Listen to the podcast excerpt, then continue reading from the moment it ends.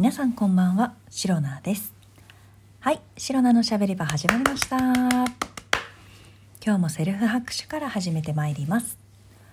えー、にせんにじゅうさんねんしがつじゅうよっか、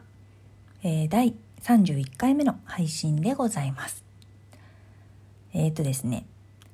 最近はまあまあまあまあ忙しいというかまあまあまあまあまあ忙しかったこともあり、結構この収録配信のまあ何でしょう内容内容はまあまあまあいつもそんなに密ではないんですけれども、何でしょう、えーまあ、内容もね、あのー、私シロナが話したい喋りたいことを、まあ、そのまま話すぐらいで、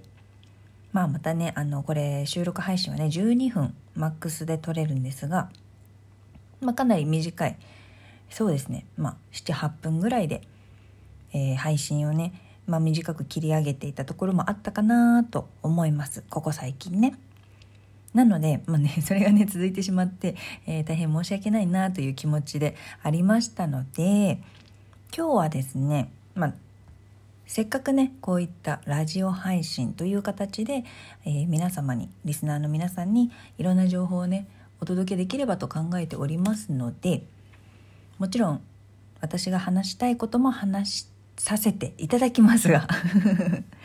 えー、なるべくねあの聞いている皆さんのお役に立ちそうなこともね、えー、ちょこちょこ話していけたらいいのかなと思っております。ということでですね、ねとととといということで、えー、今日は私がねたまたま、まあ、ネットでちょっと見かけて、あこれいいなと思ったあのまあ、名言ではない名言みたいなものをね、えー、ご紹介していきたいと思います。でですね、今日ご紹介するのはあの結構ですね、まあ、ネット、まあ、ツイッターだったり他の エスエヌエス だったり、あとはあのブログを書いている方だったりとか、まあ、いろんな記事とかねネットで調べたらいろんなものが出てくると思うんですけど、まあ、そういったところでいろんな方本当にが、えー、ご紹介しているユダヤ人成功じゅうの法則っていうねあのじゅうの法則、じゅっこのね法則で、まあ、ユダヤ人は成功しているみたいなことがね、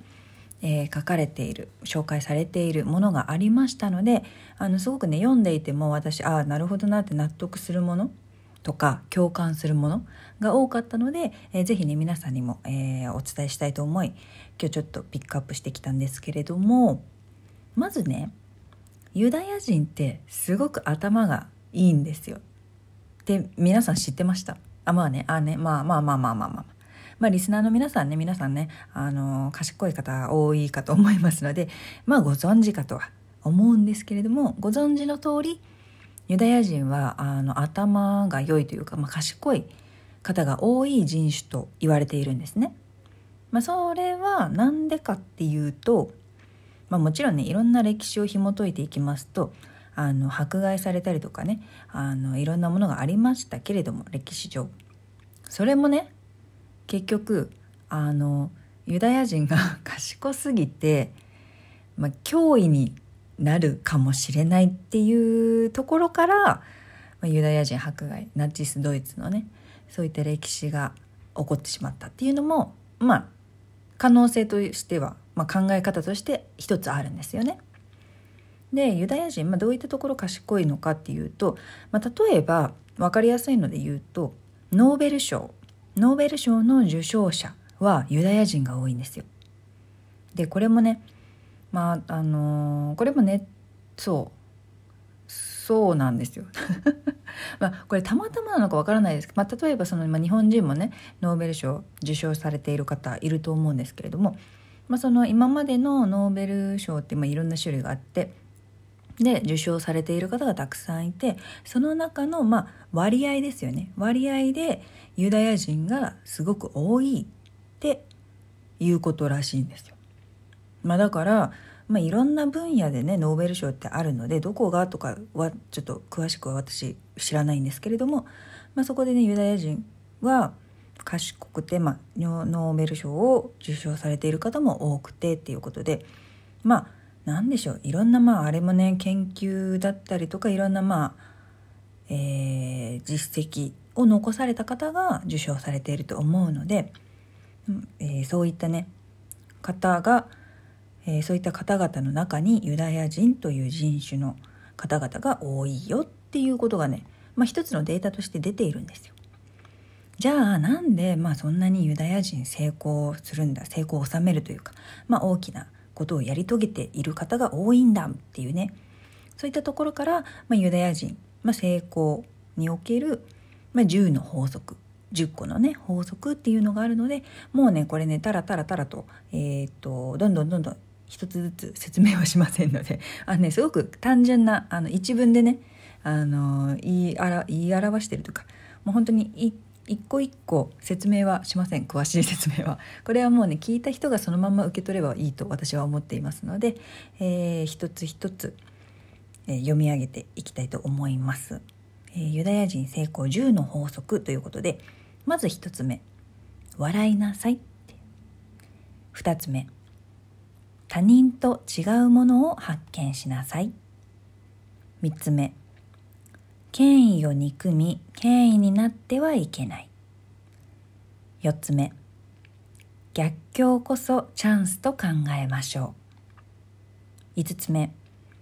お金より時間を大切にしなさい。むっつめ、まずは元手がかからないことから始めなさい。ななつめ、相手の話は自分の話のにばい聞きなさい。やっつめ、生涯学びを続けなさい。ここのつめ、お金を奪わええ失礼しました、えー、ここのつめ、お金は奪われてしまうが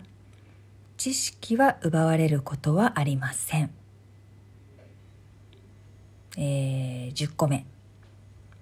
知識よりも知恵を大切にしなさい。はい、えー、以上がユダヤ人成功じゅうの法則になりますね。あのもう言葉自体は簡単でしょ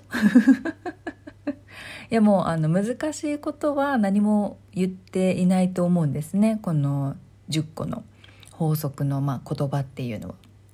でどれも、まあ、その難しいことを言ってないので、まあ、本当に小学生ぐらい、まあ、中学生ぐらいでも全然理解できる内容ですし、何でしょう、明瞭簡潔と言いますかね、笑いなさいとかもうそのままじゃないですかあ、笑えばいいんだって素直に受け取ればいいと思うんですねね。であとはまあそうですね、私はお金より時間を大切にしなさいっていうのがねすごく共感できますね。やっぱりお金ってまあなんでしょう、まあ稼ごうと思えばどんな方法でも稼げる、まあ、仕事を選ぶ選ばないありますけど、仕事を選ばなければどんな方法でも稼げるものだと思うんですね。で逆に時間っていうのは、あ、もうこれあれですよ、このユダヤのあれが言ってるとかじゃなくて、あの私私シロナの考え方ですからね、こっから先はそこそこ皆さんちょっとあの勘違いしないでくださいね。で逆に時間はもう本当にね巻き戻せないっていうのがねもう大前提にあるから、であと止められないっていうね、それがもうね時間を大切にする最大の理由だと思うんですよ。止められない、時間は止められないし、巻き戻すこと、まあ、過去に戻ること、やり直すとかね、人生を今からやり直すのはできるけど、過去に戻ってやり直すってことは絶対にできないと思うんですよ。まあもしかしたら何百年後かにタイムマシンが発明されたらねできるのかなできるのかな、どうだろうな。もうドラえもんのね世界の話になりますけれども、タイムマシンあったとしても私でも過去には行きたくないなって思うまあそれぐらいね過去には戻れないっていうことを前提に、まあだから今のえー、今過ごしている時間だったりとか、あとは未来につながる今の時間っていうのをね、すごく、まあ、お金よりも大切にした方がいいんじゃないかなって、えー、私シロナは思うところでございます。はい。で、あとはね、えー、相手の話は自分の話のにばい聞きなさいっていうことであの私はね、自分のお話をね、えー、話すのがすごく好きなので、あのお友達のね話を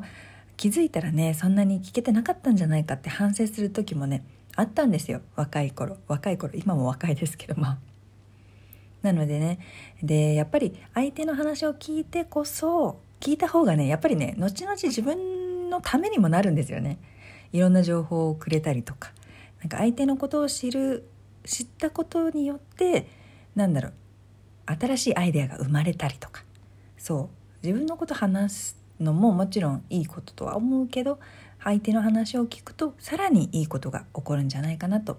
私は思っていますので、まあコミュニケーション能力の一つでもありますしね、相手の話を聞くっていうのは、この相手の話は自分の話のにばい聞きなさいっていう言葉もすごくね共感できますし、自分にすごくすごく、えー、刺さる言葉でございます。はい。今日ねご紹介した、えー、じゅっこのユダヤ人成功の法則なんですけれども、まあ皆さんね、どの言葉が一番、えー、胸に刺さったか共感できたか、えー、お便りなどで、えー、教えていただきますと、えー面白い、あ、面白いじゃないお便りなんかで教えていただけると、えー、嬉しいです、